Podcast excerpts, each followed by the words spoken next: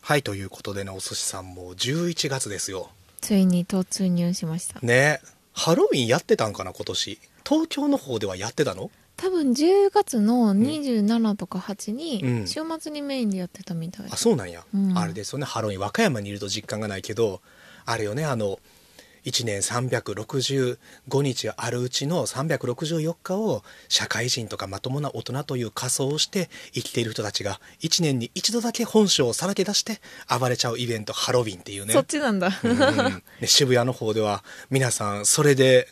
なんかこう溢れ出してるわけでしょいろんなパッションやら 警何や察らもが、ね警察も溢れ出してたらしいあれ警察はあれはコスプレじゃなくてリアルの方あれはリアルの方あれはリアルのや逆になんかもうハロウィンの日ぐらいさみんな警察のコスプレしたい奴らも世の中には5万といるであろうからさあじゃあ逆に取締り側としてコスプレそうしそっていっちてそっちはコスプレしてて そそれちょっと面白い あの暴れてる人たちは普段抑圧されている何かの全ての仮面を剥ぎ取った人たちがなるほどもうなんかわっしょいわっしょいやってるっていうわっしょいわっしょいですそうねでコスプレしたい人はあの、ね、おまわりさんのコスプレとかしたりしてほんでしあのあれですよ交通整理とかし骨整て理もするしダメダメみたいなあれも路する上飲酒禁止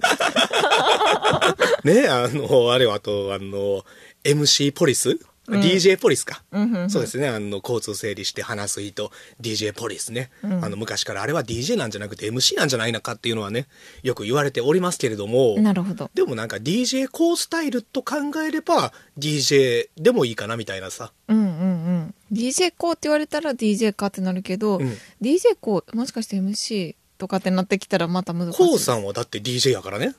DJ ですね。よく喋る DJ やからさ MC パフォーマンスが得意な DJ もいるからなるほど。なんかでもあれ聞いた話によると東京の方では、えー、とこれラジオで聞いた話で聞きあの聞きかじり人から聞き覚えですけれども、はい。あれやってなんか新宿の方の DJ は喋るんやってえ、そうだ。その80年代とか90年代のクラブカルチャーの中で、六本木とかのあの DJ は音楽をつなぐ方がメインやったんやけど、うん新宿とかはなんか結構ね喋って盛り上げる、うへえ、ん、系みたいなことをあ新宿かなうんそうそうって言っ土てたよ地。でちょっとこう文化が違うんですね。そうそう経路が違うみたいなあーね、ということで、まあ、おせさんハロウィンとかされましたかハロウィンはしてません。ハロウィンは多分さいろんなイベントある中で一番縁がないイベントやわ今までね昔は一応さ10代20代の頃はさ、まあ、クリスマスとかがあったりさ、まあ、子供の頃はおもちゃもらえるとかがあったからさえ。、うん。うん人並みにたしなんでは来たと思うんやけどクリスマスとか、うんあとはまあバレンタインデーとかさ、うん。ホワイトデーとかも、まあ、10代の頃は学校イベントとしてあったけどさ、うん、ハロウィンはマジで通ってないよね私らの時そんなになかったよねなかったねこの10年ぐらいよね、うん、そんな気がする。コスプレ文化が一般の人にもうん、ちょっとこう、浸透しだしてからな気がする。あそっかコスプレすることある私、各言う私もね、20代の後半の時、ちゃんと、なんかイベントで、コスプレしましたよ。あそうなんですか何のコスプレしたか言っていいうんその日のクラブイベントが、あ和ク歌ラ山ブクラブインベントでねトそうそう、は和歌山で、あの、コスプレしてったらドリンク一杯無料。いはい、はいはいだから、コスプレしてこうと思って。うんもうどうせやったら誰もせんのやろうと思って。和歌山のローカルスーパーのエバーグリーンうんのキャラクターのお面みたいなのを、うんクソデカお面を段ボールで作って、はいはいそれをはめていって、うんみんなの度肝を抜いてやったという。あーはいごめん今エバーグリーンのキャラクターが1ミリも浮かんでない おい、ちょっと、地元民、エバーグリーン派じゃないんよねリスナーさんちょっと検索してください。ん和歌山エバーグリーン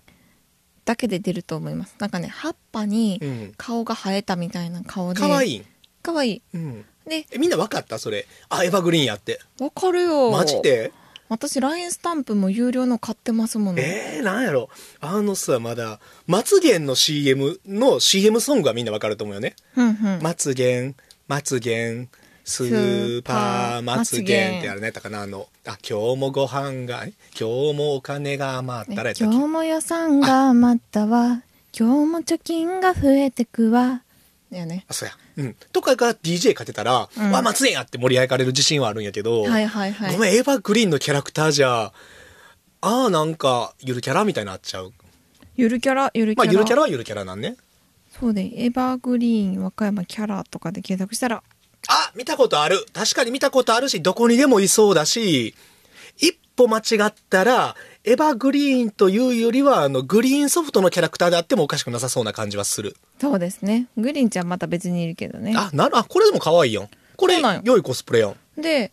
それその当時やったやつをさ結構クオリティが高くて、うんあのツイッターにアップしたんですよ、うんそしたら公式からメッセージ来たおーっとああリスナーさんに言っとくと一番エヴァエヴァグリーンというのは和歌山にあるスーパーの、まあ、スーパーね三国志で言うと、えーごめん三国志って言うほど三国志に詳しくなかった あの3つあるっていうことで言うと、まあ、大桑松源エヴァグリーンというね3つのスーパーが今この和歌山の中で覇権を争っているという状態でそのうちの1つがエヴァグリーンですねそうですねあエヴァグリーンも10年前なかったやん10年前なかったことはないけれどもここまで多分浸透してなかったからドラッグストアメインで生鮮はなかったかもしれないあそうやねそう生鮮がなかったスーパーじゃなかったんよねうんうんうん最近はだから肉とか魚とかさもうがっつりスーパーマーケットになってるけど、うんうんだからさエバークリーンも馴染みがないからうんほとんどしかも家の近所になかったということもあって行ったことがないのよねああなるほどうんお寿司さん普段エバーグリーン派ですか私大桑派なんで私エヴァグリーン派うなんんです、うん家に一番近いのがエヴァグリーンなのもあるしやっぱりキャラクターのね LINE スタンプ買うぐらいやっぱり大事ねそういうのそうなんようちもじゃあちょっと本プララインスタンプえー、作ってほしいなねうんよ読めしかないけどさなんか開いた本の形でふわふわのぬいぐるみに目がポポってあるだけでカービィみたいな足生えてるとか可愛くないえちょっとそれ誰か作ってリスナーさん でそういうものがパッと作れる人をちょっと探すわちゃんとああはのあれお仕事料お支払いしますんでということでお仕事でスタンプ作ってくれる人ありですねはーいいいねでもその和歌山コスプレはいいねそうローカルキャラの、うん、とか企業キャラのコスプレって好きうん、でもごめんわしさ神戸にいる頃さはい18からさ、まあ、26ぐらいまで、まあ、神戸市民だったわけですよ、うん住所で言うとねだからその当時結構ね海外旅行行ってたのよはいはいあの今ほど円高じゃなか円安じゃなかったからさ海外も比較的行きやすい価格帯やったということもあって、うん大学時代とか東南アジアの方とか結構行ってたりしてんやけど、はいごめんそこではさ知り合った人にさ「えどっから来たん?」って言ったらさ「ごめんあの神戸人のコスプレして接 してた」あ神戸からだよそう神戸なんだって「うごわー出身どちらですか?」あ「神戸です」っていうさその日は360その年はね364日うん神戸人のコスプ神戸神レ戸市民のコスプレをしてきてたしなんなら和歌山帰ってきて1年ぐらいは比較的口には出さなくても都会の人のコスプレをして生きてきてたかもしれない。それちょっと嫌なやつかもしれ ないなんかこうはいそうな感じあるよね、あの、海外の留学から帰ってきて、なんかね、ことあるごとに、あファックとかさ、おあー、あっと、思わず英語が口からついて出ちゃったみたいな。あちょっと向こうにいたのが長かったからそうそうそうみ、たあいならあらみたいなさ、あなったるけほどどなるほさ、どそういう感じかな。なるほどです今もさ、もう和歌山人のコスプレをせずとも和歌山人としてうん生きていけるから。その前回の放送でも言われてたけど、うん東京には染まらずでしたか東京には染まらなかったね。染まらなかったでもすごくいいなとは思ったし、でもね、これは、あの、なんやろね、やっぱりマーチンに行ってさ、染まるとかあるやん。うんだから逆になんかこう東京から和歌山とか他の地方から和歌山に移住移住と言わずに私は引っ越しでいいと思うんやけど、いまあ移住って言うとちょっと行々しく感じちゃうからさほんほん普通に和歌山に引っ越してきてそこで和歌山に逆に染まっちゃうことが心配っていう人もさいるかもしれんしさはいはい昔あれはユーミンの歌でもさ「の人混みに流されて変わってゆく私を」みたいなさはいはいあのあれは別に東京の人混みで変わるっていう歌よね。まあ東京とは限らず大人の世界みたいなそうですね感じか。東京都会で染まるなら木綿のハンカチーフじそゃやないねです。か、まあでもそれで逆で和歌山は人混みがないから染まることもないから大丈夫ですよって話はしてきてんけど、都会の都会のぬるぬに都会の絵の具に染まらないで帰ってやね。そうそうそう和歌山の絵の具あるかな和歌山の絵の具何色なんだろ うなんかもう当たり前すぎて無色にしか感じないけどきっと外から見たら色があるんかななんかあるんじゃないなんかオレンジ濃いなみたいなさ。オレンジとか緑とか、ううんんのんびりはしてますようん。うねん。まあでもさ、染まるほど色濃くはないからね。うん、言っても和歌山市は30万人の大都会ですよ。はいえーっとねアメリカで言うとヒューストンぐらいやったかなヒューストンじゃないのアーリントンぐらいの街の規模アーリントンの規模がわからんけど、もう全くピンとこない けれどもうんアメリカで言うとアーリントンぐらいの規模の都市ではあるというねあなんか移住フェアで講師とかやってそうな人のコメントやなまあまあっていうのがありつつそうそう全然さ最近さあのまあ全然話はガラッと変わるんやけどはいお寿司さん辛いものいける人やん辛いもの大好きですさ辛いものが完全にダメな人だったの、あそうだっけううんん、あの嫌いじゃないんやけども、うん、めちゃくちゃ汗だらだらかいて、翌日お尻が痛くなるみたいな代謝がねそ今ういいそうんだねあったんですよ最近ねあの主にの店に通い出してはい主にの店というのは和歌山にあるえ満徳という韓国食料品店と、えーまあ、定食や居酒屋が一つになったような店でお昼の12時から深夜2時までそうなんよ75歳の主にが一人で回してるという美味しいし落ち着くしそうでそこで最近主にが行くたびにあのね、えーヤンニョムジャンを分けてくれるの、ヤンニョムザンって何えー辛いタレほうほう本当に粉唐辛子で作ってる液の中に、うんあの青唐辛子とかニンニクとかいろんなものが潜んでるみたいなだほうほうからほそそれがヤンニョムジャンですうなるちほょどっと一口どうですかヤンニョムジャン今私の目の前に小皿があってですねヤンニョムジャンの試食が置かれてるので,、うんでこれねご飯にかけても美味しいし、うん豆腐に冷ややっこにかけてもめちゃくちゃ美味しいのよとりあえずどっちから食べたらいいあとりあえずこっちこっちまずこっちまずこっちネギっそうぽそい方ううんそれでジャン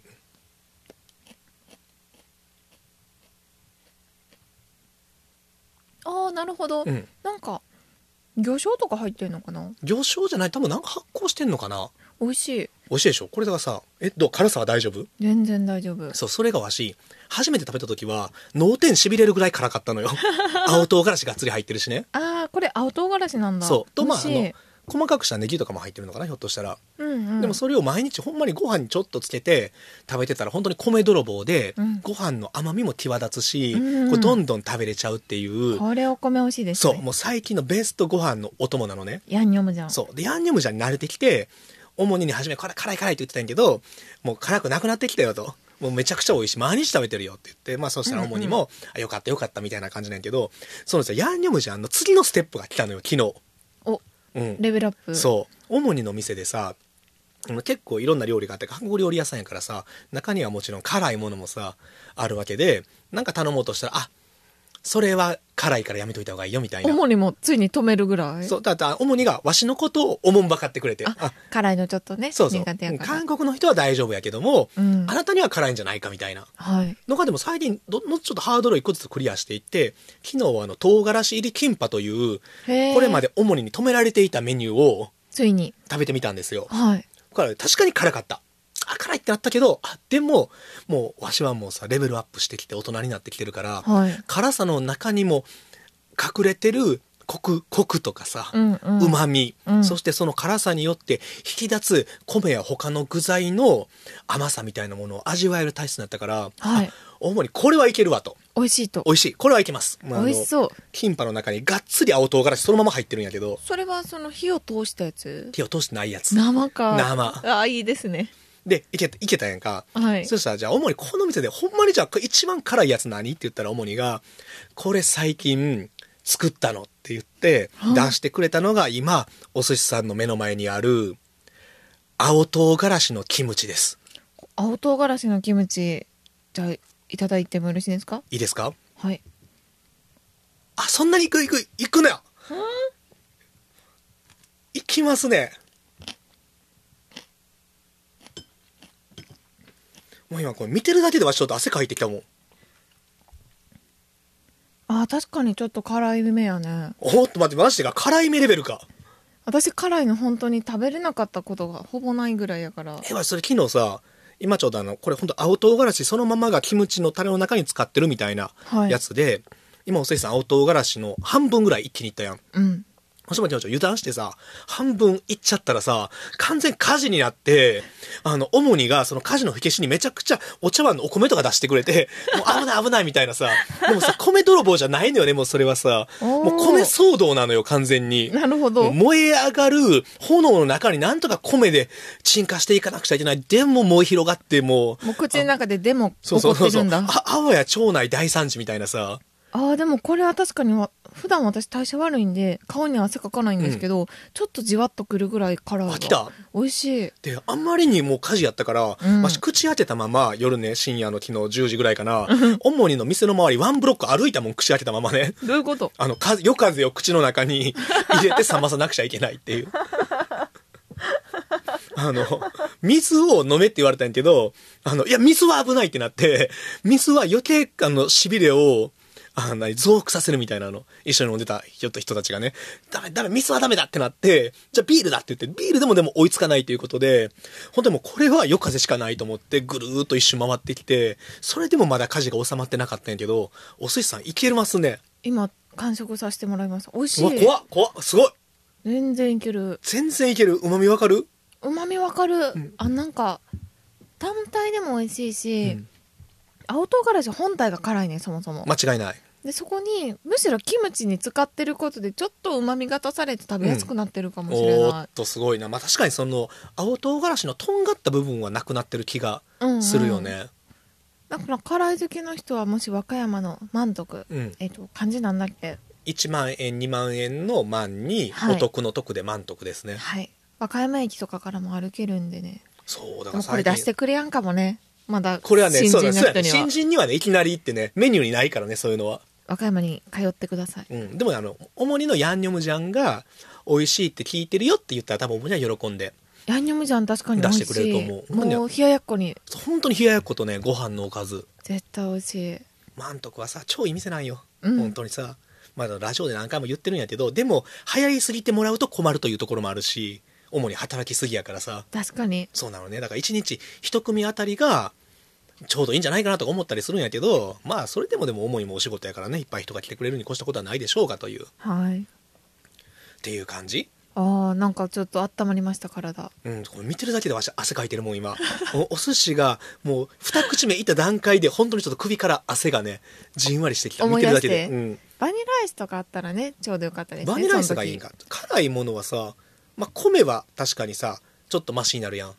あとなんだろうねで水はね実際ちょっと飲んでみたらね余計ヒリヒリした感じはし時たなんんかよ辛み成分が口に広がるっていうそうそうバニラアイスいいと思うよなるほどねうんだからバニラアイスとキムチかまあでもそれはそれでありかもなお腹ちょっとこ壊しそうやけど、うん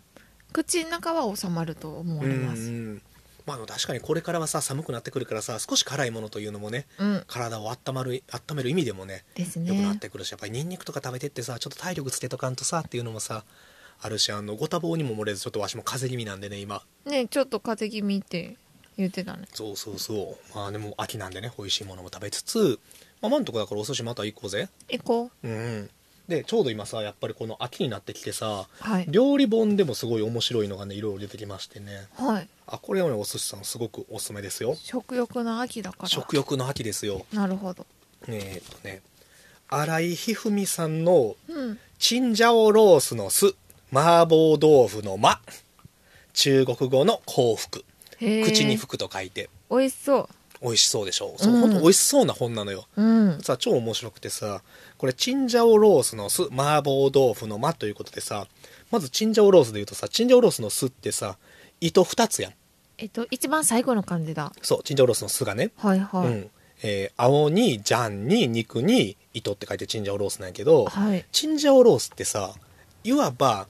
あの豚肉とえーっとあれピーマンの千切り炒めと言ってしまえばそれまでやんはいはいでも豚肉とピーマンあピーマンと豚肉の千切り炒めとチンジャオロースは違うんだとほ何かというとさチンジャオロースの酢っていうのはさこれ糸っていう漢字の旧字体なのねううんでも中国語で糸っていう字を使うのは日本だったら全部糸は糸やけど中国語のこの糸っていう字の意味はあの絹糸なんやって絹糸そう他の糸は他の名前他の漢字があるの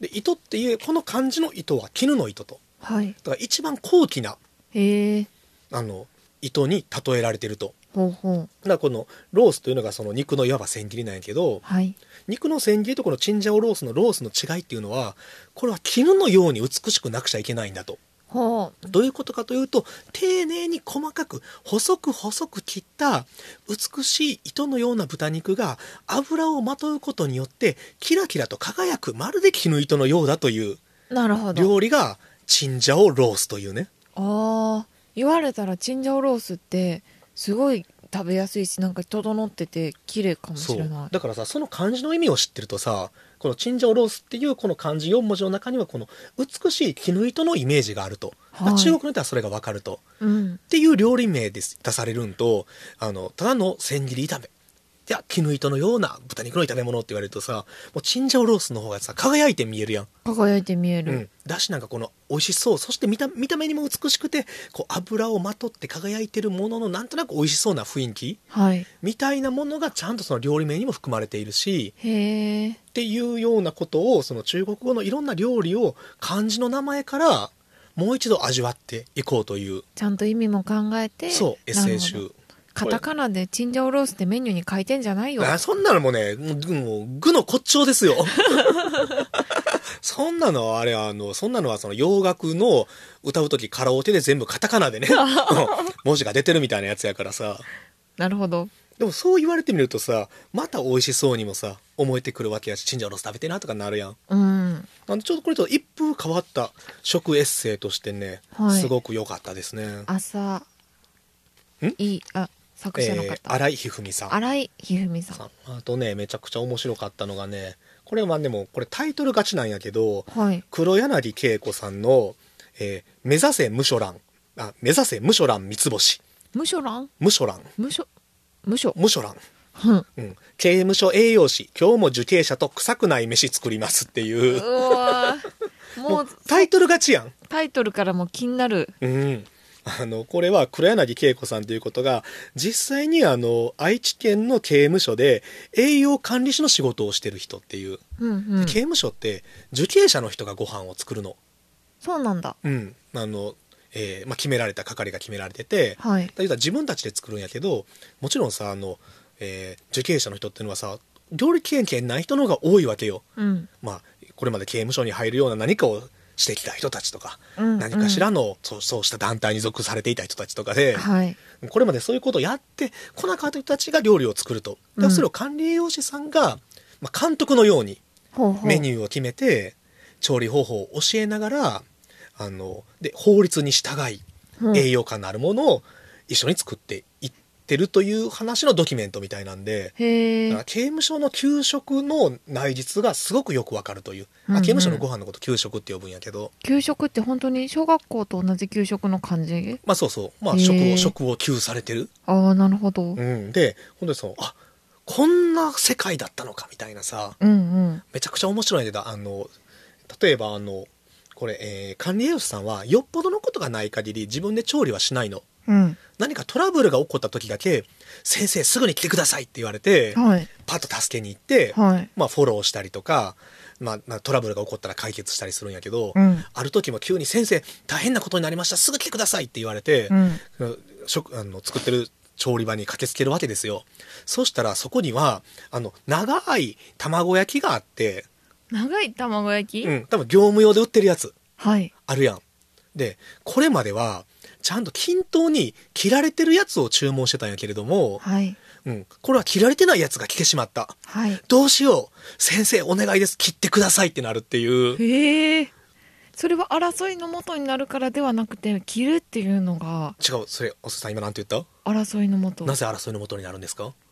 やっぱり卵焼き大きく食べたい人が出てくるから。それなのよああ、そうなん刑だ務。所は完全に平等ということが徹底されてなくちゃいけないから、なるほど。うん、もう責任重大なんよね。ああ、なるほど。だからもう先生が切ってくださいと。そうそうそう。とか、あの、冷凍の唐揚げとか使いたいんやけど、はい。冷凍の唐揚げとかやったらさ、あの、キロで買わなあかんやん。はい。何個とかじゃないやん。うん。一袋50個パックとかじゃなくて、うん。まあ7キロ、10キロとかそんなんやん。はい。で、それで買っちゃうと唐揚げの中にもさ、おっきいちっちゃいあるやん。ある。でいちいち測ってられやんやん。はい。だからそれは、まず、この管理栄養士とうん刑務所の職員さんが、ちっちゃいやつだけをより分けていくとかね。え、そんなとこまでやるそのうそうある程度大きさを揃えなくちゃいけないとか、へえ。とかいう苦労話とかも超面白いし、あ、なるほどね。争いの元になるようあなのをそんなことになるんです。よ。そう、いろんな料理の中に潜むこんなトラブルがあるのかみたいなさ。あとは、あのね、刑務所の中で、ちょ、まあちょっといろんなこと言ってますけど、まあまだまだね、いろんなエピソードあるんで、全然これぐらいは喋っても大丈夫なぐらいにもっと面白い話はいっぱいあるんやけど、うん。例えばあの、えっ、とね、刑務所の給食では、バナナが NG なの。バナナが NG。なんでやろで、あの、管理栄養士さんからしたら、バナナって果物の中でも無感でもいいし、切らんでもいいし、栄養価高いし。そのまま出せるやん。うん出したいやん。うん。でもあかんの。なんでなんでだと思いますかっていうね、ちょリスナーの方もね、一緒に、お寿司さんと一緒に考えてみてください。えーなぜバナナがダメなのか。バナナがダメ。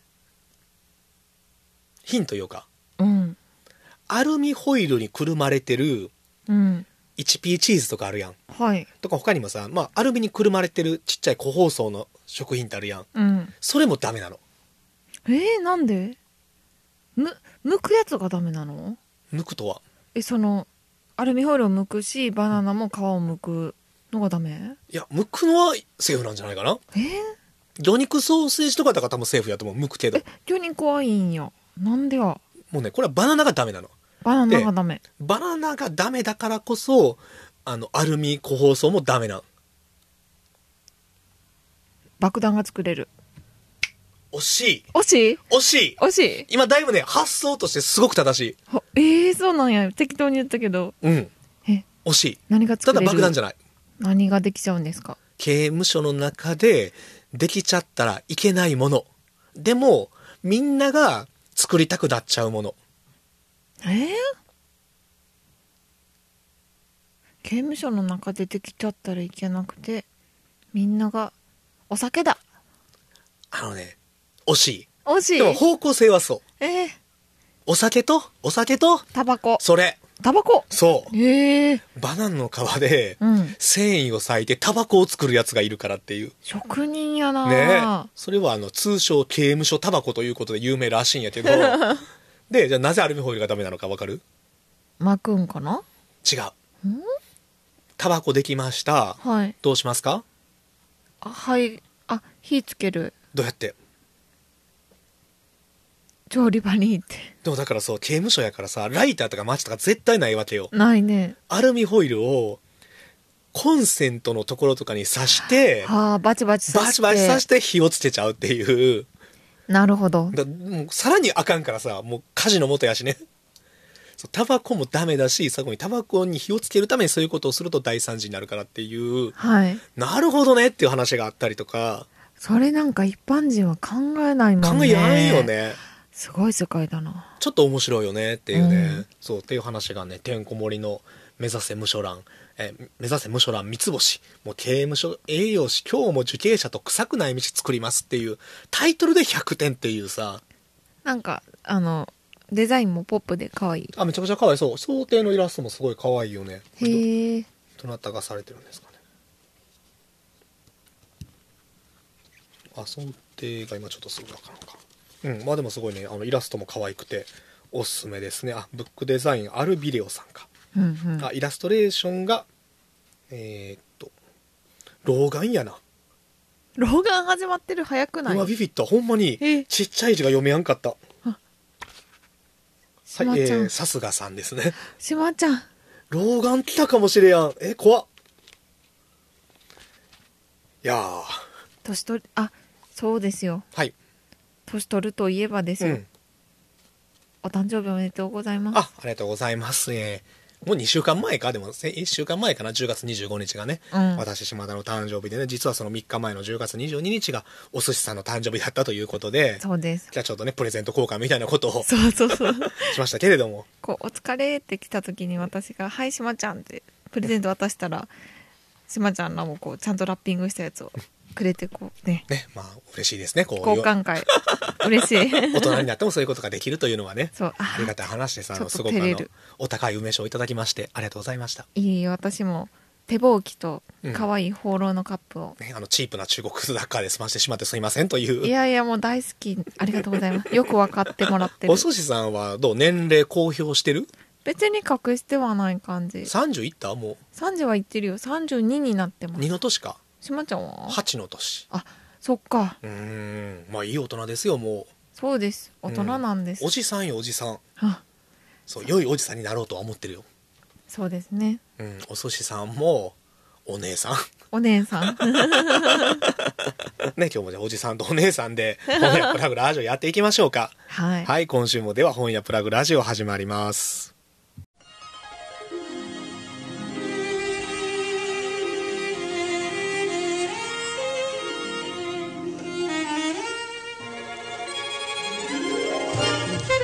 はい、ということで改めまして、こんにちは、こんばんは。和歌山県和歌山市にある本屋プラグ店内からお届けしております。本に関する話題や本を入り口に様々なカルチャーを紹介するポッドキャスト番組、本屋プラグラジオ。パーソナリティは私、本屋プラグ島田と、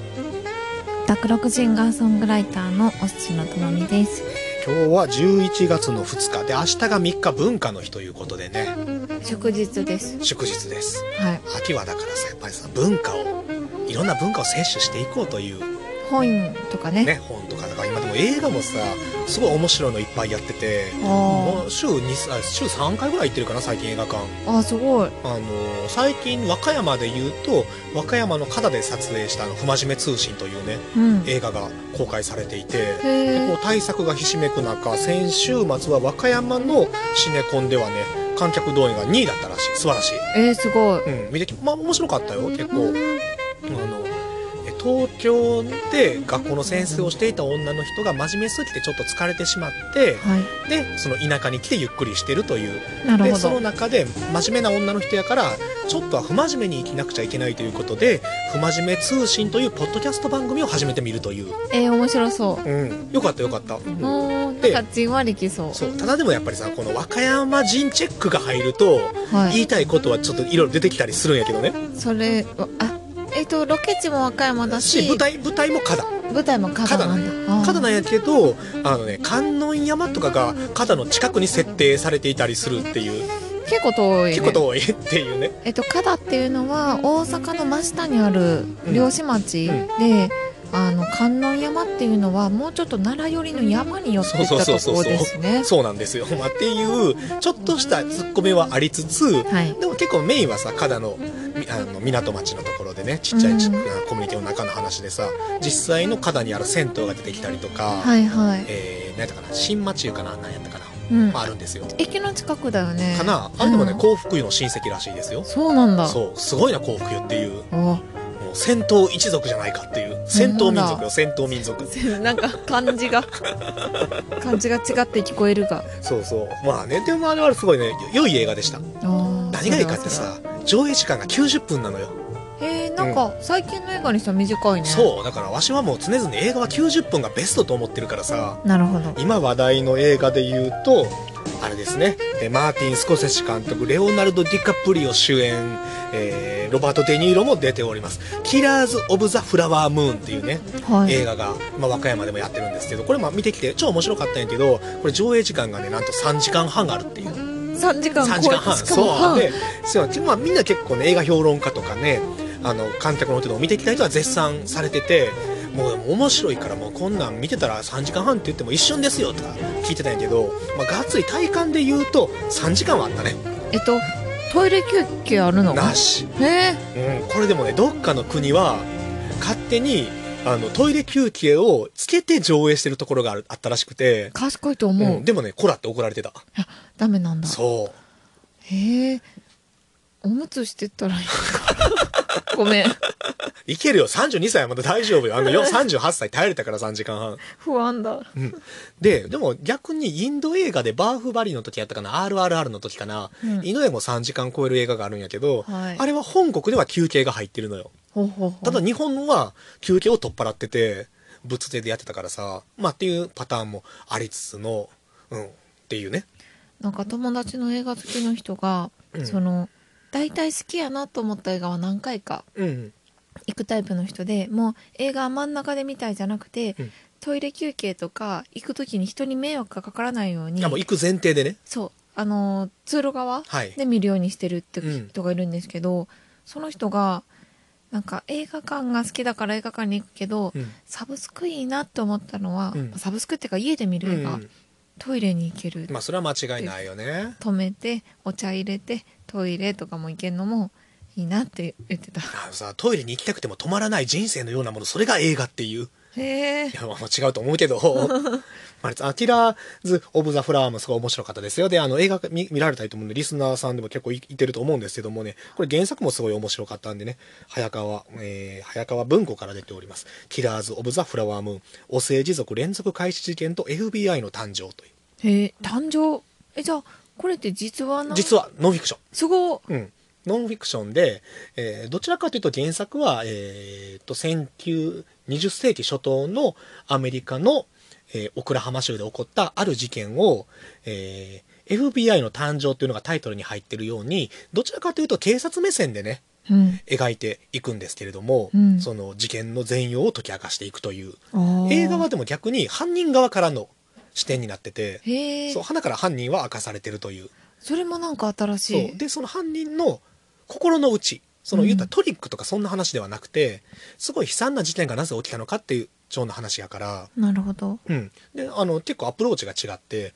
なんで映画を見た人でもね原作を読んでもあのより楽しめる視野が広がるものになってると思うんで。面お白すすそうめです面白そうあこれね超面白いよノンフィクションとしてで、まあ、違うんです今日話したかったのはやっぱり映画は90分以内だよねっていうことではいあの、まあ、これがあったからなのかちょっと前にあのツイッター旧ツイッターの X 旧ツイッターの、はい旧ツイッターの、まあまあ、X 言うけどたまに、 えまあその旧ツイッター X の中で、ハッシュタグ、えー90分以内の映画みたいなのがさ、はいちょっとあの流行ってて、まはいあはい映画好きの間でね。そうで、私もさ、90分以内の映画で好きな映画って何があるかなとか思ったんやけどさ、うん案外90分がベストとか言いながら、100分とかの映画とかが多かったりしてさ、確かに100分、100 101分とか、うんうん95分とか、うんうんその昭和のプログラムピクチャーとかだったら80分前後のやつが結構あるんやけど、その中でね、90分以内の映画ということで、一個皆様におすすめしたい映画が、1936年の映画、戦前ですね。めっちゃ古いですねそう、めちゃ古い映画。白黒です、もちろん。でも、陶器にはなってます。はいあの、無声映画じゃないっていうんうんう。の、ありがたうさんっていう。あれがタウさんうん。まああの、旧字で書くからありがたうやけど、まあ、ありがとうですよ。はいはいありがとうさんという、このね、清水宏監督の素晴らしい映画があるんですよ。うんうんこれまあどういう映画かと言いますとあの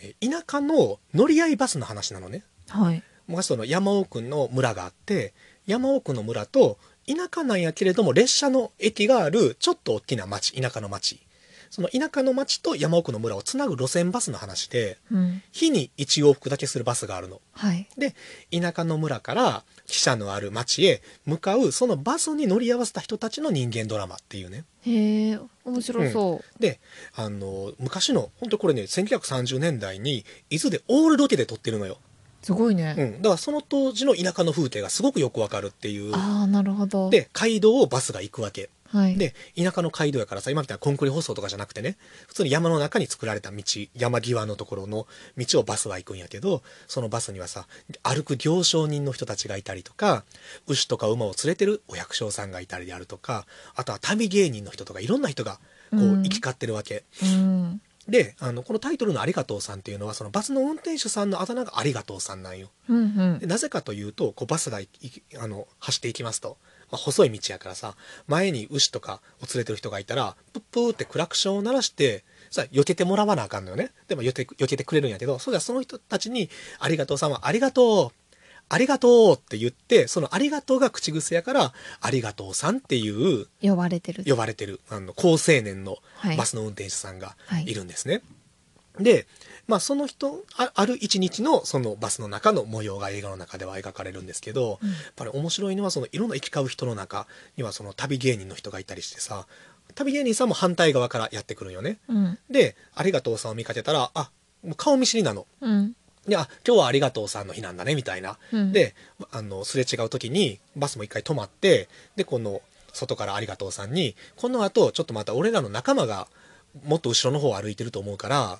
今日はちょっとどこどこの温泉ですごいお客さんが来たらしいから俺らそこに行こうと思ってるからあの後から追いつくようにことづけをお願いするよみたいな、はいはいうん、だからそういうことづけの代わりもやってあげたりするんよね。ああなんかいいねそう。だから急いでるちょっと乗客の中でイライラしてるお金持ちそうなおじさんとかは、おい、そんなことつなんてもういいじゃないか。急がないと汽車に遅れちまうよ。早く行けよ。みたいなことを言うんやけど、はいはいありがとうさんは、いやー、これも街道都政の仁義なんでっていう、うんうんその街道、同じ街道を行くものとしての、うんそうした、何コミュニケーションの交流というか、お付き合いがあるっていう、それがすごいなんか、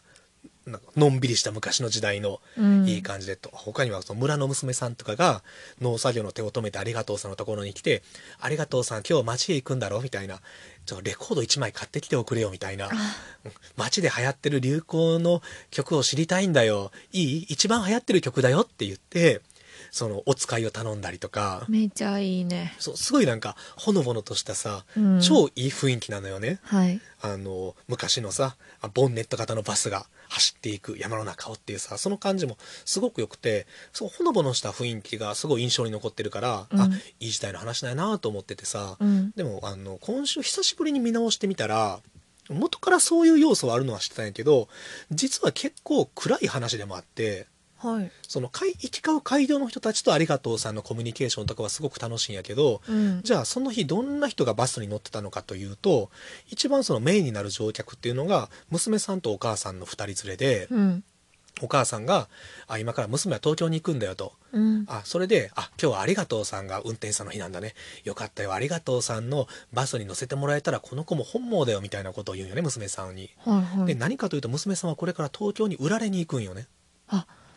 そう田舎は不景気ではい食いぶちはなくてうんだからオープニングのシーンでそのバスが出発するまでの間に娘さんとお母さんがそのバス停の前の茶屋でちょっと一服しててバス出るのを待ってるんやけど、うんそのおお茶お茶屋の人がお母さんに「これからどちらに行かれるんですか?」って「いや東京に行って、えーどうしどういったご用で?」って「この子がね働きに出るんですよ」みたいな「ああそうなんですね大変ですね」みたいな「みんなはいじゃあもう食べれないから」みたいなはい「ご奉公先はお屋敷ですか?」って聞いたらお母さんが黙っちゃうんよね。だあからーそこでお茶屋さんも察するわけよ。あーお屋敷暴行じゃなくて、まあ、いわゆるそっちのうん方のお仕事にうん行っちゃうんだなっていう、なるほどうん、だからそのバスが向かう先っていうのはその2人にとっては決していいところに向かってるわけじゃないっていううんところから始まって、あとはその乗客の中であの何もない山で降りる人がいるんよね、はいうん、あの途中の。で降りた時に他の乗客が「あいつはもともとここの山が金山だと思って買った」と。うんもとももともとはお金持ってた旦那なんやけど金山っていうものにかけてそれで事業が失敗して、うんで娘2人を売れ売らなくちゃいけなかったんだよみたいな、ああそれでもす全てをなくした上でもまだ山に未練があるからこうして何も金山でも何にもない山に足しげく通うことになってるとか、わあなんか辛いうんね、あとはその通りを徘徊してる人がいるねバスの前を。はいで、まあ、バスとすれ違っていくんやけどあの人はその乗客の話でねあの人はもともと好きだった娘がいたんだけど、うんその娘がやはりその売られることになって都会にうんでそれがショックでいなくなったはずの娘をああしてずっと探し回ってるんだよっていうその青春を病んじゃってとかうー辛いそうだからバスは言うたら田舎から都市、まあ、都会に向かって走っていくバスではあるし、うんあののほほんとした農村情景ではあるんやけどそこにはどうしてもその近代化の中でうん犠牲にならざるを得なかった人たちっていうのが、ううんん乗ってたりすれ違ったりするっていう中で単なるなんかこうほっこりする人情話っていうだけじでゃはなないいんってやいうなるほどでさらに言うとこれって川端康成が原作でうんのあの小編短編よりもさらに短い一編を、うんあの映画化してる作品なんですね。そうなんだ、うんでそれは監督の清水宏がそこにいろんなエピソードを足して86分かなはいの映画にしてるんやけど、うんあの原作になかったエピソードですごく強烈なのが朝鮮人甲府の集団とすれ違うっていうシーンがあるんよねここれ完全に原作にはないのうんで彼らは何をしてるのかというと険しい山道を道路工事をしてうん道を作ったりうんトンネルを作ったりしてるんねうんで1個の現場が終わればまた次の現場に行かなくちゃいけないとであの時そのトンネルの前でちょうどバスが休憩を取っててうん休憩を取ってるありがとうさんのところにその朝鮮人甲府の、えー一団の中の女の子が来てありがとうさんに話しかけるのよね。うんであの「ありがとうさん私たちは工事が終わったからあの次の現場へ行かなくちゃいけないから、うんもうありがとうさんともお別れだわね」みたいなうん感じの会話をするんよね。はいまあ、これまでずっとそのありがとうさんが走ってる道路のところで工事をしてたから、うんその顔見知りにもなってるっていうことなんやけど。うんだからそこでの会話がさすごく強烈でさあのそのまあ女の子はその仲間たちとこれから違う現場信州の長野の方の現場に行くんだと、まあ、そこも多分危険な工事が待ってるんよね。であの女の子が「私ありがとうさんにお願いがあるの」って言うんよ。うんありがとうさんが「何だい?」って言うと「私お父さんを置いていくのだからあそこを通るときは時々お墓へ水をまいてお花を刺してやってねそうそうお父っつぁんは死んだんだっけねっていう会話があるんやけどはだいからその工事の中の事故でおそらくは亡くなられてるとなるほどでそこに、まあ、急ごしらえのお墓を作ってやっててでも誰も弔ってくれる人もこれからいなくなっちゃうから、うんそれをありがとうさんにお願いするっていう、あさらにはそこであのこれがこの1937年ってさあ36年か6年とか誰もそんなさあの今で言う今でこそ当時差別があったこととかっていうのもみんな知ってるけどその時の日本人って誰もそんなのを見て見ぬふりをしていたというか、うんそういう近代的な概念人権感覚っていうのも、まあ、今ほどではない時代にあうんしかも原作にはないエピソードをあえて清水宏は掘り込んでて。うんそこでその女の子が言うのは「私あそこの道ができたら一度日本の着物を着てありがとうさんの自転車に乗った自動車に乗って通ってみたかったわ」ってうんでも私たち自分でこしらえた道一度も歩かずにまた道のない山奥へ行って道をこしらえるんだわってなるほどでそこでありがとうさんは「じゃあ今から駅まで一緒に乗っていったらどうだい?」って言うんやけれどもその子が「みんなと一緒に歩くのみんなと一緒に」って言って、うんと画面がちょっと遠くの山の方にパンすると、うんそこにはあの民族衣装を着て歩いてる朝鮮人候補の一団が映されてるっていう、うんうんこのね一度日本の着物を着て自動車に乗ってみなかったっていうみ乗ってみたかったでもその自動車が走る道はその人たちが作ってるのに、うんその人たちはその道を使うことがないっていうねなるほどだこれが結構今日、まあ、清水宏はヒューマニストとしてもすごい有名なはい人なんやけれども、まあ、これが本当に36年の映画で入れてきたこの清水宏のあるいは国に喧嘩を売ってるぐらいの話なんよね、うんうんもう日本が台湾とか朝鮮を植民地化してる時代やからさ、はいそれが普通のことだったなっていうことにちゃんとこう疑問を呈して、うん直接的に批判はしないけれども、うんそのそんなの良くないとか言わないけれどもでもこの会話で、うん、その辛い立場にある人たちの心境っていうのをすごく叙情的に描き出してるっていう、まあ、これはもう白状でしかないし今見た見た方が当時の観客で理解できなかったところがより理解できるかもしれないというね、なるほどまあ、ほぼ100年前の映画ですけれどもいまだに全然見る価値はあるし素晴らしい映画だっていう、当時きっとこの映画見た人でもこう考えることあったやろうねどうなんやろな気がつく人はいたんじゃないんか気ながつく人はいたし、まあ、いると信じて多分ね清水宏は。うんうん、そうしたエピソードを入れたんやろうけどこのでも私たち自分でこしらえた道一度も歩かずにまた道のない山奥へ行って道をこしらえるんだわっていうのは本当にまあこれは日本国内の話やけどはいあのおそらくはこれがあの植民地経営のメタファーになってると思うのよ。うんっていうのも最近はあの朝鮮とか台湾を日本が植民地化していたことをいやあれは朝鮮とか台湾のためだったんだみたいなことをね言う輩がいるわけですよ。だって実際朝鮮はそれまで田舎の、えーまあそんなに近代的じゃなかった町が日本が入ることによって道路がきれいになったり大きなビルができたり鉄道が走ったりしたじゃないかとだからこれは全部朝鮮のためなんだよよく、うんやってよかったんだよみたいなねはいこと言う人がいて確かに街は綺麗になったし道もできたし、あのー鉄道もできたとでもそれは誰のための道なのかっていうね、うんうん、誰のためのビルだったのか誰のための電車だったのかっていうとそれはその人たちのためではないよね。うんうん道を作る人はいたあのバスをバスが走る道を作れる人がいたけどでも道を作ってもそのバスに乗れる人は限られていたっていううんでそれは誰かというと日本人のさらに日本人の中でもお金持ちの人たちうん日本人のうんまあでもでそれはもちろん朝鮮人の人たち台湾人の人たちでもあの恩恵を受けた人もいるだろうけれどもでもそれは副次的なものであって大半は日本っていう国のためでしかなかったっていうね、うん、あのみんなを幸せにするために作ろうって言って作ったものじゃなくて、そうだうんね、日本を強くするために作ろう、ううんん電車が通れば物資も運べるし軍隊も大陸の方に送り込むことも容易になるしっていうそのなじゃあできたものよりもそれが何のためだったのかっていう視点の方がすごく重要というところでえーっとねこれもねすごく今版を重ねてる本です、えー大ヒットと言っていいんじゃないでしょうかこの学術書の中で。えー岩波ブックレットから出ている「検証ナチスは良いこともしたのか」っていうはいへえ。小野寺拓也さんと、えー田野大輔さんうん。が書かれている本でこれもだから植民地経営と一緒でさうん。ナチスは悪い悪いって言うけども実際悪いことばっかりじゃなくて、うん。いいこともしたんだよっていううん。うんことを言いたがる人が多いと、うんうんううんん、特に昨今。うんうんで例えばですけれどもナチスはあの、えー家族支援が手厚かったと。はいえーでナチスは少子化問題をさらに取り組んで克服したと。はいえー例えばですね、えーナチスは母親であることを精神面物質面の両方で称賛したとまずは母の日を国民的祝祭として大々的に祝うようになったはい勤勉な母親が表彰され贈り物が授与されたとうんで、えーさらにはその名誉十字章みたいな表彰があって、子供を4人産んだ母親には、えー青銅青の銅6人産むと銀8人以上で金の十字章が与えられたとはいだからその子供をたくさん産んで表彰しようと。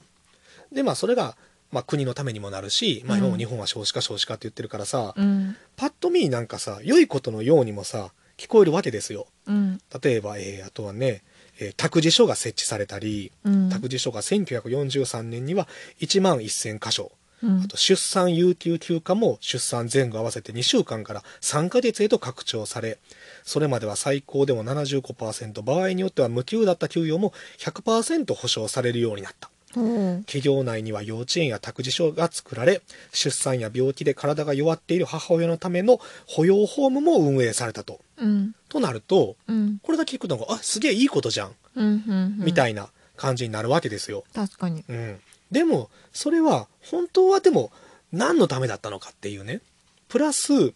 あのまあこの国民が増えればいいとあの子供がたくさんはい生まれて、でもその国民っていうのも実はすごく限定されていて、うんえー例えばやけどナチ党にとって政治的に信用できなくちゃいけないとああだから反ナチの人たちナチ党を支持しない人たちにはその手手厚い保障なんてねえよっていううんさらに人種的に問題がないっていううんだからアーリア人ドイツ、うドイツの白人じゃないとダメっていうなるほどさらに遺伝子的に健康じゃないといけない、うんうん、反社会的であってはいけないということでその正しい優等生の人種は子供をどんどん増やしたいけど逆に劣等とされてる人たちは減らされるっていうこれ減らされるっていうのがどういうことなのかというとまず子供を産まない繁殖拒否者うんには罰金が課されると。うんでさらに障害者の人に対してはまず強制断種、うんうん、あの子供を産めなくするうん遺伝子的に問題があるされた人にはこれは40万人さらには30万人が安楽死させられるっていうええでさらには同性愛者も迫害を受け5万人が有罪判決なぜならこれは国にとって生産性がないからっていうでそのうち強制収容所に送られたのはその同性愛者の方々の中で、えー5000人から1万5000人で死者は3000人程度とされるという。うんだからその民族を強くするためにあの海を増やせよっていうのはやるしそのための手段としての出産とかに対する保障はするけどもでもそれは全員じゃないし、うん逆にそれに乗らない人たちには死が待ってる死が待ってるというか、うんまあ、罰則とか刑罰がうん待ってるっていう、だからそれを踏まえた上で果たしてそのナチスがしたこの家族支援というのはそれでも良いことだと言えますかっていう。うんことを、まああのー家族支援に限らずいろんなところから、まあ、検証していく一冊ですね。なんかその物事特に過去のこういうことってさうん、いいらしいっていうトピックだけで判断すると怖いねそうちでゃんとターゲットとかどの範囲までっていうところのなんか検証までしないと中身がないというかだからやっぱりさ結構みんなさ逆転する話とか好きやと思うよね。はいはいあの半沢直樹的なそうとかあの意地悪そうなあのこわもてまあ例えばヤクザが、は実は優しい人だったみたいなさ、まあ、ヤンキー子犬拾うそうそうそうそううそうそうそう、はいはいっていうのがやっぱりこの何十年か日本の中でステレオタイプ的な面白いものとしてあったからさ、うんこうナチスっていう、まあ、絶対悪とされているものがうんちょっといいこともしてるみたいな話を聞きかじっちゃうとう、んなんか面白いってなっちゃったり乗っちゃったりするんやろうけれども、うんでも決してそうじゃないぞっていう、うんまあ、日本でいうとそのあれは侵略戦争じゃなくて実はいいことだったんだとか、ううんん植民地統治は悪いこともしたかもしれないけどでも悪いことだけじゃなくていいこともしてたんじゃないみたいなさ、まあ、本当に台湾とかに対しては特に今いろんな人が言いたがってるけどうんでもそれは違うそれは違うしそれだけの見方っていうのはすごく、うん、視野が狭いなっていうのを、えーまあ、勉強できる本ですおすすめですねこれナチスは良いこともしたのか検証なるほど820円で、まあ、今のみブックレットにしてはちょっと厚めなんですけど、まあ、1日あれば全然読めちゃう本で学術書なんですけども今までそんな専門的に勉強したことがない人にも読みやすい書き方になっているわけです。なんかそもそもいいとか悪いっていうのもさ誰かにとっていいか、まさ誰にかそういにうことっとてなのよ悪いかって、ね、全員にとって、うん人類全員にとって悪いことも全員にとっていいことも多分ないじゃん、うんだからなんかそのそのさっきの韓国の話でも植民地化したでなんか迫害してたってことはやっぱり今思うとすごく悲しいし良、くないことだけど一方で何かやってたことが良かったからといってその植民地のやつがこう帳消しになることはない打よち消すことはないから、た独立してるからねうん話は。まあ、しかもその良かったことっていうのも本当に誰にとって良かったかということでこれは良かったやんこれは良かった方でしょって言うんだけどいやいやでもそれは本当に誰にとって良かったんですかって話であって、うんうん大半はそれは日本にとって良かっただけであって、はいうん、その朝鮮にとって良かったことではないのではないかとかいう話があったりとかする中で、まあ、分かりやすく言うと例えばさわしがお寿司にやではいもうお寿司は絶対にもうそんな歌手活動なんてやめて家庭に入って一生懸命、まあ、仕事をして稼いだ方がいいよとか、はいもういいお母さんになって旦那さんを支えてあげた方がいいよみたいなことをさほうほうわしが良かれと思ってほうほう言ったとしてもさもう超余計なお世話でしかないわけやん、そうやな、うん、全てがさたまにいるけどなおるよねいるよ。うんでも悪意ないんよねそうで彼らはそれを良いことと信じてるわけないよね。自分のいいことがその人にとってもいいことだとそう思ってるようね、まあそれはさそんなおっさんはさ、まあ無視すりゃいい話ないけどさでもそのおっさんがもし国家権力であった場合には無視できないものが出てくるというのでだってねナチスのあれだったら罰金だったりとそう罰金よ子供かを産んでなければなんだとったから捕まってとかそ怖いうでこれであの前置きが長くなったんですけれども、はい本日一番推したい本が、えーこれですね早川書房から先月発売になりましたこれも待ってましたという方も多いんではないでしょうか2021年、えー本屋大賞を受賞した「同志少女よ敵を撃て」の大阪東馬さんの新作「歌われなかった海賊へ」って歌われなかった海賊へという、えー小説です。はいで、えー1944年ナチ体制下のドイツ究極の悪に反抗した少年少女の物語フへえフィクションィクションですこれははいはいえーっとねまあ舞台は1944年なんですけどメインはね、はいただ物語は現在から始まります、はいえー現在のドイツのある地方の町の中での学校から始まって、えー社会科の先生がいるんですねでその先生は毎年生徒たちに、えー戦争時代の思い出を、えーまあ、老人とかから聞いてでその何聞き書きする、うんまあ、調査するみたいな、はいえー課題を出してるんですね。うんえーと、どっかにあるかな、それ。うーんとね、ちょっと待ってくださいね。はい。まずあの、えーと、と、と、と、と、と、探してる探してる。あ、そうですね。えーこの町と戦争というこの町と戦戦争、争うんこの町が戦争時代どんなことがあったのかっていうタイトルのレポートを書かせてるんやけれども、はいだからみんなその自分のおじいちゃんとかおばあちゃんに話を聞きに行く中で、うん例えばある生徒、えーこれはあのこの町の中にある運動靴メーカーがあって、うんまあ、そこはもう町の戦争中からあって町の一大産業の大きな会社なんやけどそこの子供はおばあちゃん戦争時代に話を聞きに行った時にその町には昔町外れに強制収容所があったの。はいうん、でもおばあさんとかはそんなことは知らなかったんだと。うん強制収容だったなんて知らなくてでもうナチに当時は協力すするしかなかったしう、んうん、私たちに罪があるとしたら本当に知らなかったということがうんうん、罪だわねみたいなことをうん言ったりとか、あとはそのやっぱり戦争中の英雄だった人がいたりするとかねはいあの最後そのね、戦力がなくなっている時にあの子供たちも兵隊に行かせなくちゃいけないその無理やり救護師隊の兵隊として戦わせなくちゃいけないとなった時に、えー拒否拒否した人がいると、はいああのナチの、えー将校で、ううんんそうしたその地元のヒーローがいたりとかうんそのいろんな話を聞いて回るんやけれどもうんあこれですね例えばそのあるおばあさんだったらえーっととっとっとっととととととっととっとえーまあ、終戦当時10歳だったおばあさんはうん私たちは気づけば圧倒的な独裁者とその手下たちに支配されていましたはい気づいた時には手遅れだったのです人里離れた場所に強制収容所があったことについてよく若い人に聞かれるのですが当時は誰もその存在を知りませんでしたそれに強制収容所といってもあの場所はアウシュビッツのようなところではなく捕虜や囚人が働く工場のようなものだったと聞いています、えーで、えー当然ユダヤ人の大量虐殺などという話は誰も知らなかったのですナチスの戦争によって被害を受けた自分たちもまた立場は違えどナチ政権の被害者であると言えますとかね、はいえー特にまあ食糧難は大変でしたとか、うんうん、若い皆さんは気をつけてください私たちに罪があるとすれば何も知らなかったことにあると言えるのでしょうからみたいな、なるほど、うんことをまあみんな聞いてきて書いたりするんやけどもレポートでねレポートでね。であのそのまあ、比較的優等生的なレポートが多いのよみんな。うんうん、あのまあ、まあ、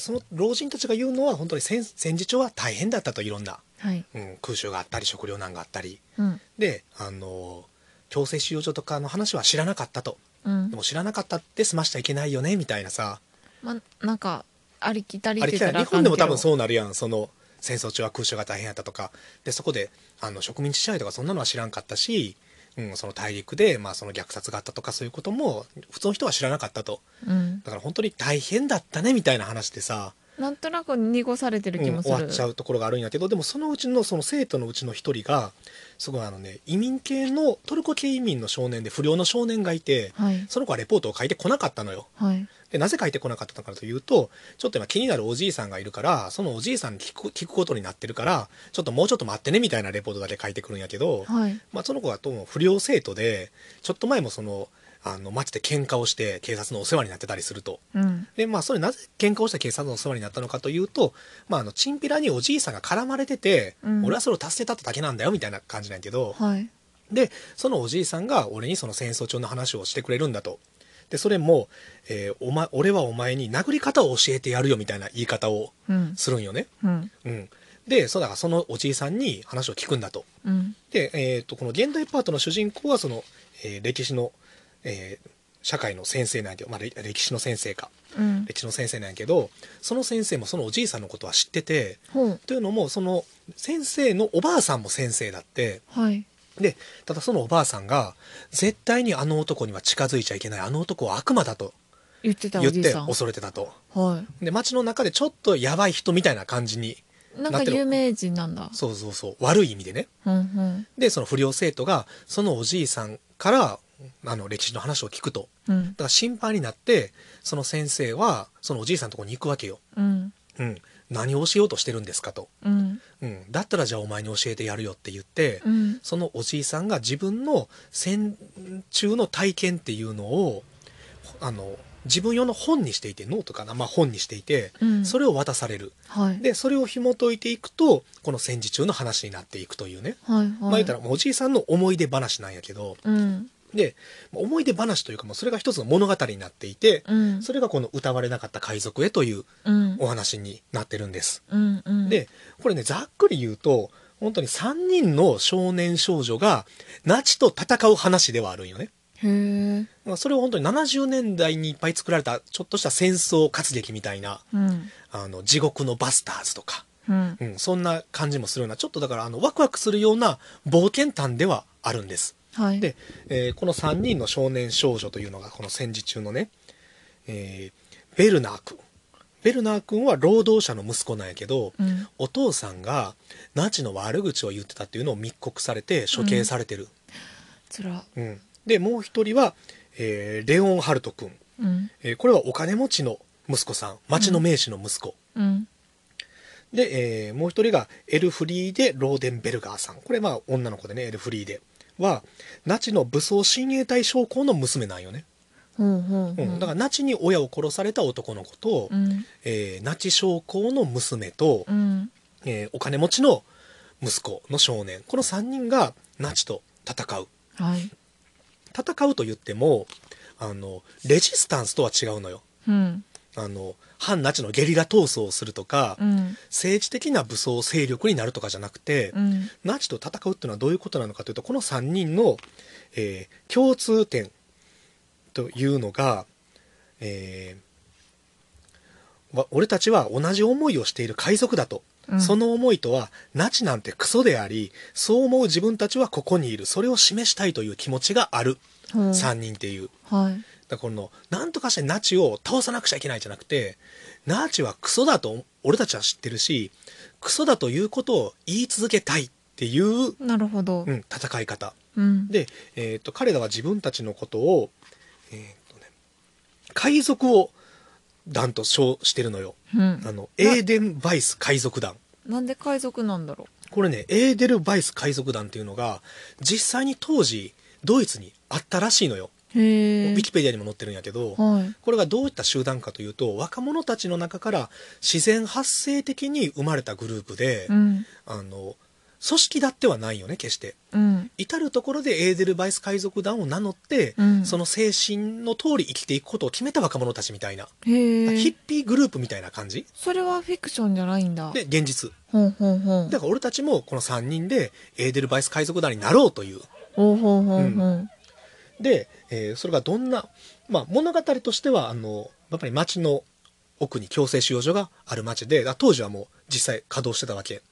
うん、そこには列車で囚人たちが運ばれていくから、うんその線路をなんとかして破壊しようとはするんやけどう、んでもそれはなぜ破壊するかというとナチを倒すためじゃなくて彼らは知ってしまったよね強制収容所があることをうんそれを見て見ぬふりはできないじゃないかっていううんうん、自分たちのマジでクソみたいなことが行われてるからそれは何とかして止めなくちゃいけないっていう風な気持ちなんよねうんその政治的にナチと戦うとかじゃなくてう、んうんナチ云々じゃなくて目の前にあるクソみたいな出来事に対してうん見てみふりはできない、うんあとはこのナチがクソみたいっていうのは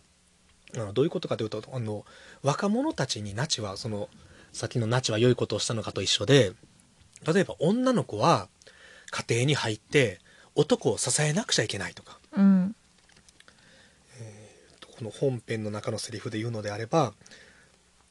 この女の子はドイツ女子青年団というものに入ってるんやけど、うんドイツ女子青年団は仕事に疲れた夫を癒す妻と同じく、えー若い、えー男性のドイツの青年団を癒すことが務めなのだみたいな。うわ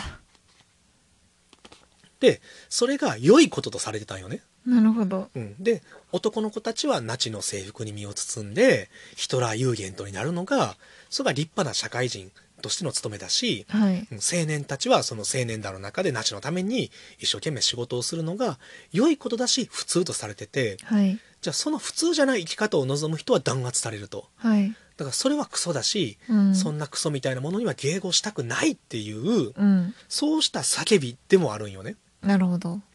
でえーっとえー何を言おうとしたのかな正義感がこう強い若者ならではやねそう、まあ、正義感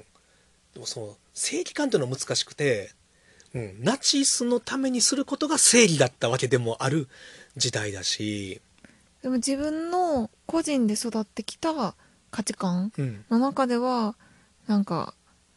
これは違うなんて目の前でそうそうそう起こってることはななんで国はこんなことをするけどこれは本当にいいのかって考えるっていうおかしいことをちゃんとおかしいと思える自由さえなかったというねなるほどでもう一個面白いのがこの子たちがやることがワンダーフォーデルに行くのようんワンダーフォーデルって大学とかにもあったりするじゃないワンダーフォーデル部、うんまあ、ハイキングするやつですよ、山歩きはいで当時のドイツではワンダーフォーデルも禁止だったのなんであれは目的なく若者たちが山に出かけて歌を歌ったりとかさ、うんするわけやん。うんでしかも徒歩でね、うん歩いてでも当時ドイツはもっと合理的にならなくちゃいけないとうんだから歩くよりも電車の方が早いし、うん全て目的のために邁進しなくちゃいけない時代にそんな無目的に目的もないままその歩き回るなんて反社会的だと、なるほど、うんそうした自由な空気すら認めないぞっていう。えー、もう常に合理的に国のためになるような人材にそう怖っだからそのワンダーフォーゲルにこの3人は出かけるんやけどそれすらも犯行になるんよねええ見つかると罰せられるっていうわあ私たちからしたらねなんか考えられない環境よね、うんだからその物語の大筋としてはそのやっぱりその局地的なナチ戦というかうんナチスに人は吹かせる活劇としての面白さはあるんやけど、うんただそこに込められてるメッセージ性っていうのはそれより深くて本当にあのクソみたいなことがまかり通ってる時代に、うんそれはクソだと言えるのかどうかっていうはい逆に言うと言えない人たちもいたんよねうんクソだと分かってるけれどもうん言っでたらね危ないからそう言ったら危ないしでもこれがさまたさらに時代が面白いのはこれって1944年でナチ体制が崩壊する手前なのよいやねでうすうすみんな気づいてるのよもう危ないぞと危ないぞとでさらに言うとどこまでナチスの味方をしていいのかどうかっていうことも考え出してるのよね、なるほど例えばその街の中でも、えーナチに反抗してる人がいると反ナチなやつがいると捕まえたとこれが1年前だったら有無を言わさずすぐ処刑しようぜってなるんやけど、うんでもその捕まえた人たちも今処刑をしちゃうと仮に1ヶ月後連合国が来た時にお前処刑したなということでうんこっちが処刑されるかもしれないから、なるほどだからちょっと臆すると。でも処刑をしなかったらナチに今度はこっちが処刑されるみたいな。難しいそう。でもそれは何が難しいっていうと、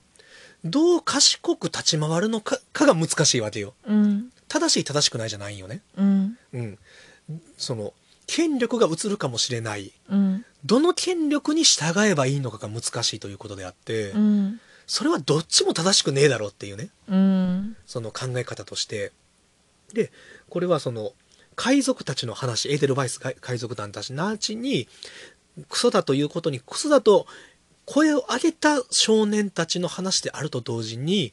声を上げれなかった人たちの話でもあるんよね。なるほどその両面が描かれていくといううん中で、その物語を知るにつれその現代パートの歴史の先生は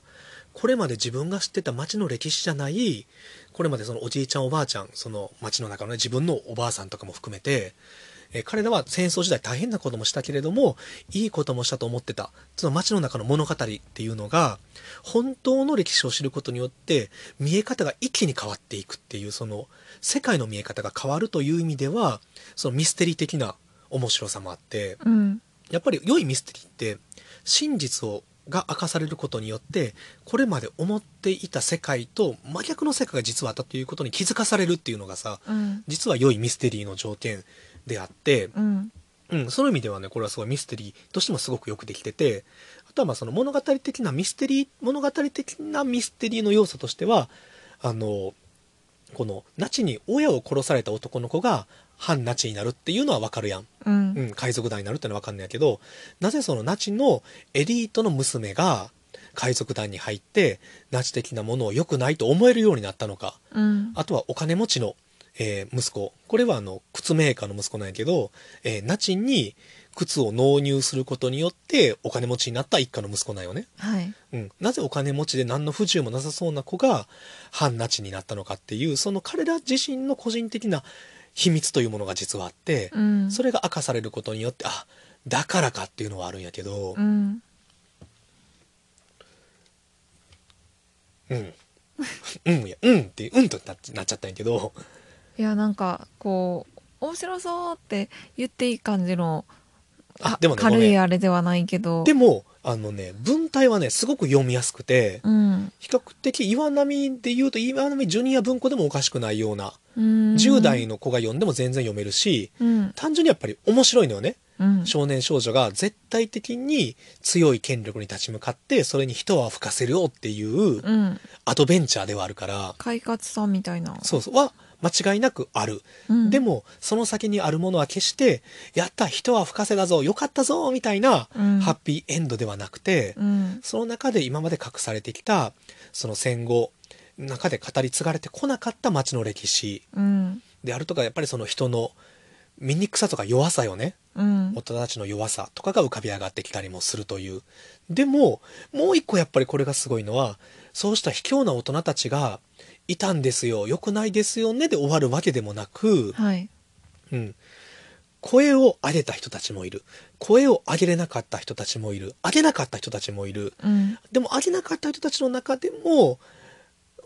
うん、その人たちなりの実は抵抗していたところもあったりであるとか、うんあの戦後ななあのナチが崩壊してから、まあえー70年80年経った後でその70年80年間の中でじゃあ声を上げれなかった人たち上げてこなかった人たちはどのような思いで戦後を過ごしてきたのかとか、うんうん、そうしたところにもねなってきたりもするんでめちゃくちゃ面白いアドベンチャー小説でありミステリーでもあるんやけどこの歴史をどう語り継いでいくのかというところにまで射程があるから。うんこの大阪さんはめちゃくちゃじゃあ向こうで取材したんかなあのね、めちゃくちゃ向こうで取材をされたというよりは、ものすごく文献に当たってる。へえ、うん、参考文献が、うん、一覧が最後にあるんやけど、とにかく本当にめちゃくちゃ勉強してるなっていう感じ。なるほどうん、で日本人が書いてるドイツの話なんやけれどもこれ全然これドイツとかそれこそねアメリカとかヨーロッパの国々で全然映画化にできるというか、うん、うん、翻訳したらこれ本当に世界的なスタンダードにうんなりそうなうん話にはなってますね。なんかすごいすごそうな話、うん、今なんかちょっとねごめん毎度毎度なんやけどちょっと説明するのが下手くそなんでちょっと申し訳ないけどあの圧倒的に面白いのは面白いからっていう。いや説明はすごい分かりやすかったんやけど、あのなんかいつものこのポップな本の時のうんノリであんまりこう「面白さは?」とかって言えないからこう神妙に「うーん」ってなっちゃうよね。なっちゃうね。言こっれちとねゃう言っちゃったわしのごめんわしの説説明の仕方が悪か った。うん、とにかくあの、面白いのは面白い。面白いしか言わないもなるほどん。うんうん。まあどうなるのかなどうなるのかなみたいなさ。そういうなんか物語としてのワクワク感もあるうし、ん。まあでもこういう本をさ例えばうん中学生とか高校生の子とかが読んで、うん考え続ける自分でそうなってほしいよねっていう。当たり前とされてることだけどこれってなんでそうなってるんだろうってもちろんこうこういう重たい話だけじゃなくてもさ流行ってるカルチャーの話でもいいけど、なんで流行ってるんだろうって考えてみるとか、うんうんでうん考えた上で好きになるのもいいし考えた上で自分は違う方向に行くのもいいしとにかく考え続けることがすごい重要なんかなと思いますね。えーだからさ、あのーもちろんアクションシーンとかもあるわけ。はい、うん、あのすごいリアルに再現されてる戦闘シーンとかはやっぱりそれはそのか活劇としてすごく面白いしでもね結局あれだよねそのさみんなが知らなかったって言うんやけどもそんなことひどいことが起きてたなんて強制収容所があったなんてそして強制収容所の中ではそんなひどいことが起きてたなんて私たちは知らなかったんですある意味私たちもナチの被害者なんですって言うんやけど違うね実はみんな知ってたでしょっていう。うんその100%見てなくてもうすうす知ってたでしょっていう中でみんなが喜んで知らない風をすることが許されてたからうん知らないふりをしていただけなんでしょっていうのはこれは当時のナチだけの話じゃなくてさ今その日本の中でもう全然ねいろんなことでそういうことが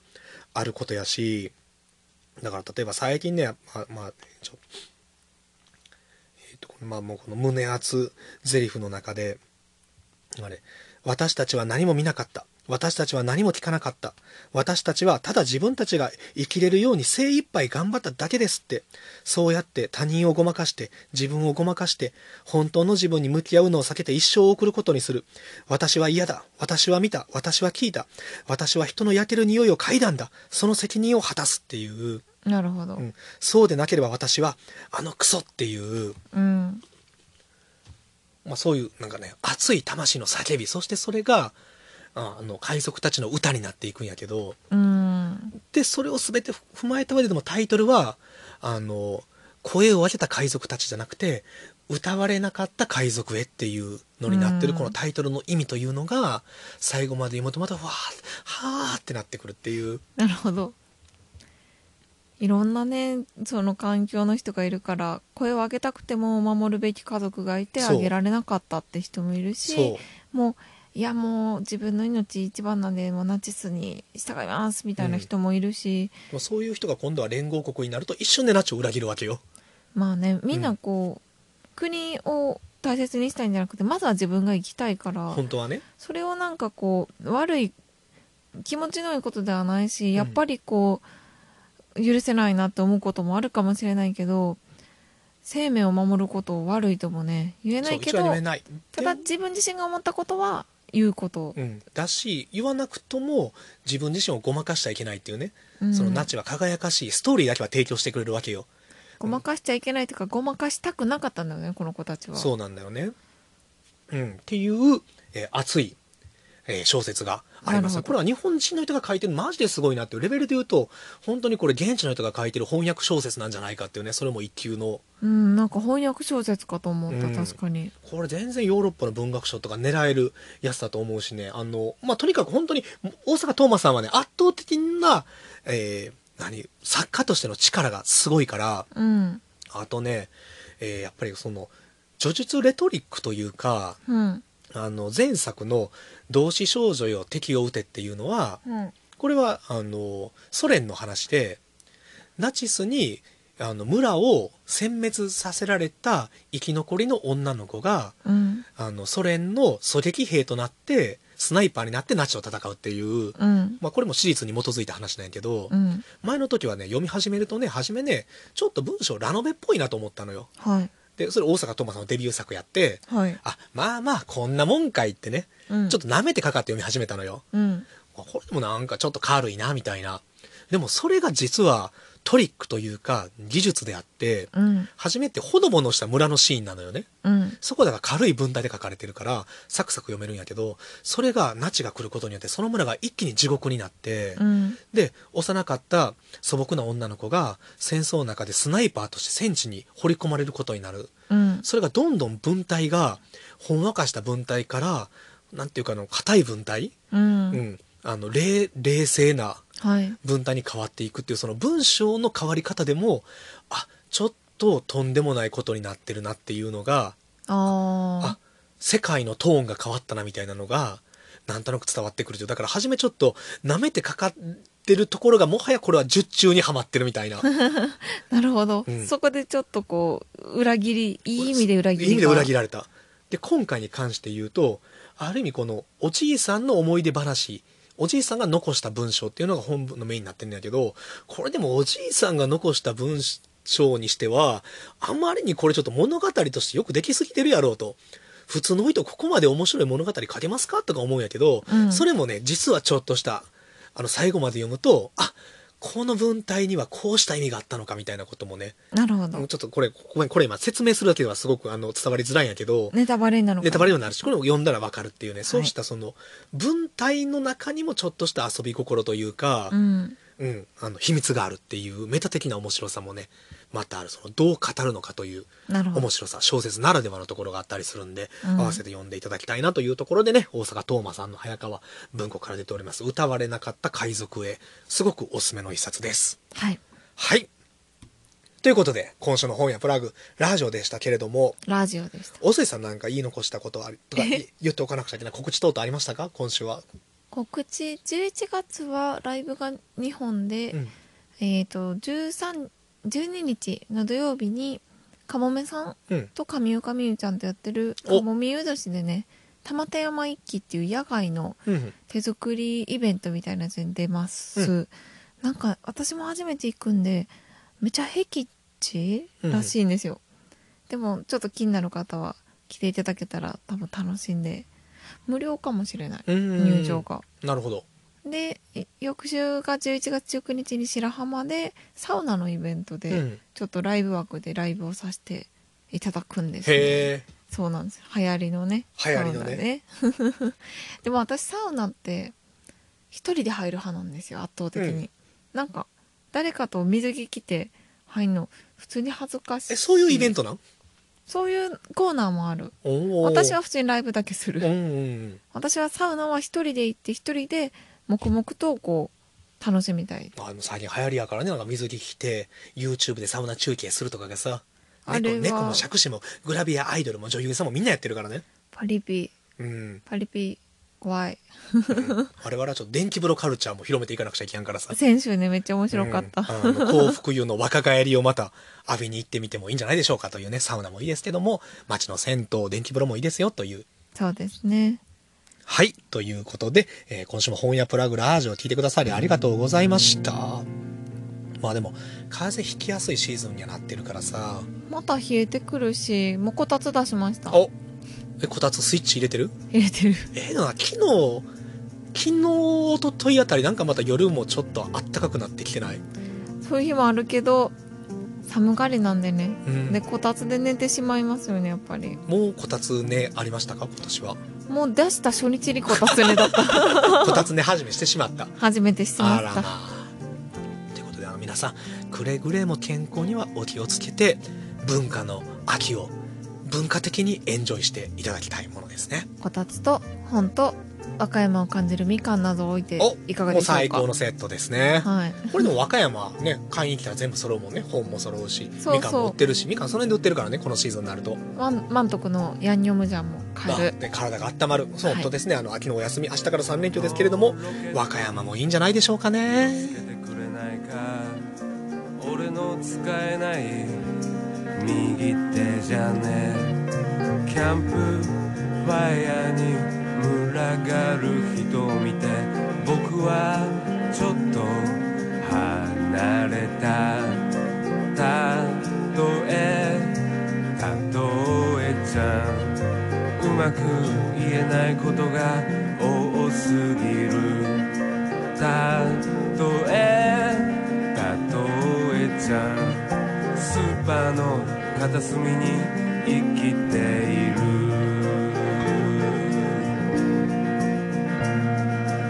君がいなくなれば僕はきっとうつむいて君がいなくなれば僕はきっと寂しい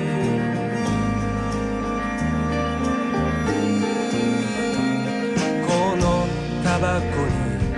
火をつけてくれないか俺のライターが湿っているあの尖った言葉が飛び交うところ僕はちょっと離れたたとえたとえちゃん背中の歪みを直しておく